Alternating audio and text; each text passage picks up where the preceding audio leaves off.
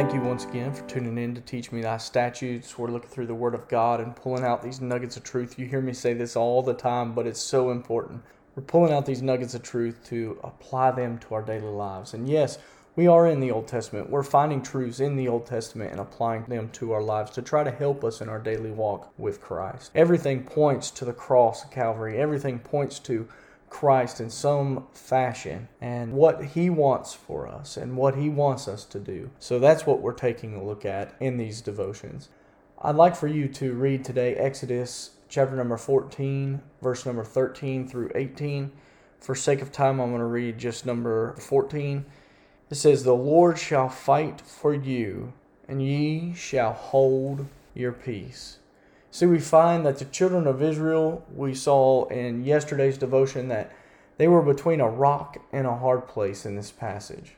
They were cornered between the Red Sea and the Egyptian army. In the midst of this predicament, Moses informs the children of Israel that they are not able to do anything, but God is able to get them out of this situation. Moses tells the children of Israel to stand still and see the salvation of the Lord in verse number 13. Moses tells them that the Lord is the one who is going to do the fighting on their behalf. It cannot be stressed enough that Israel did not do any fighting, but God did it all. We find that in this passage a key truth for all God's people. For the saved, God will fight for you. Man, I think about when the accuser of the brethren, that's Satan, when he accuses us of wrongdoing, how Christ steps up and fights our case before the judge, which is God. What an amazing thing.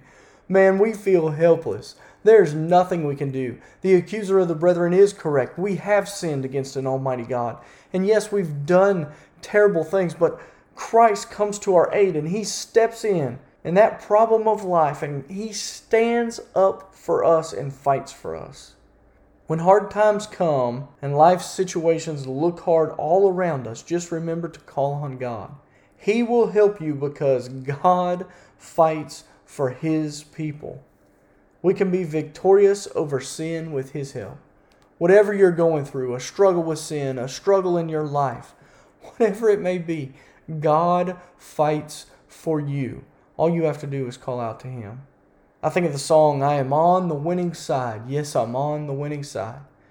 May I tell you, we may lose battles in this life when we fight them ourselves, but when we turn them over to God and we let God take control, man, I tell you what, He is on the winning side as well. And if we are with Him, He'll fight our battles for us.